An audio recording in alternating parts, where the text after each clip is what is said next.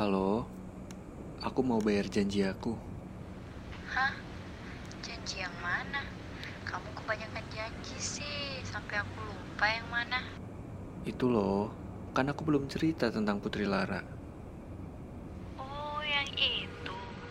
Jadi mau sekarang banget nih ceritanya.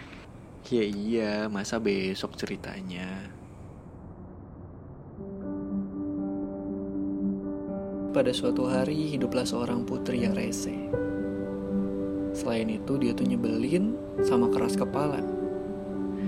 Dia bernama Putri Lara. Ya sesuai namanya, dia tuh kesepian. Sampai-sampai gak ada temen yang mau nemenin dia.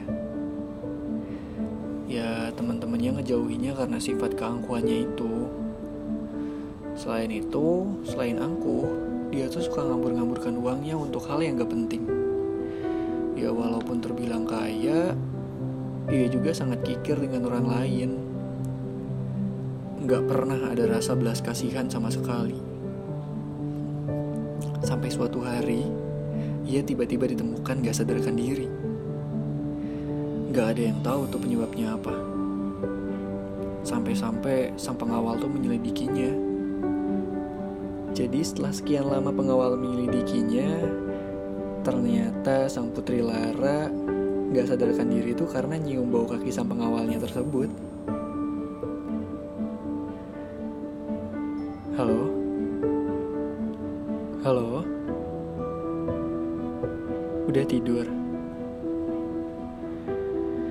Ya, kebiasaan.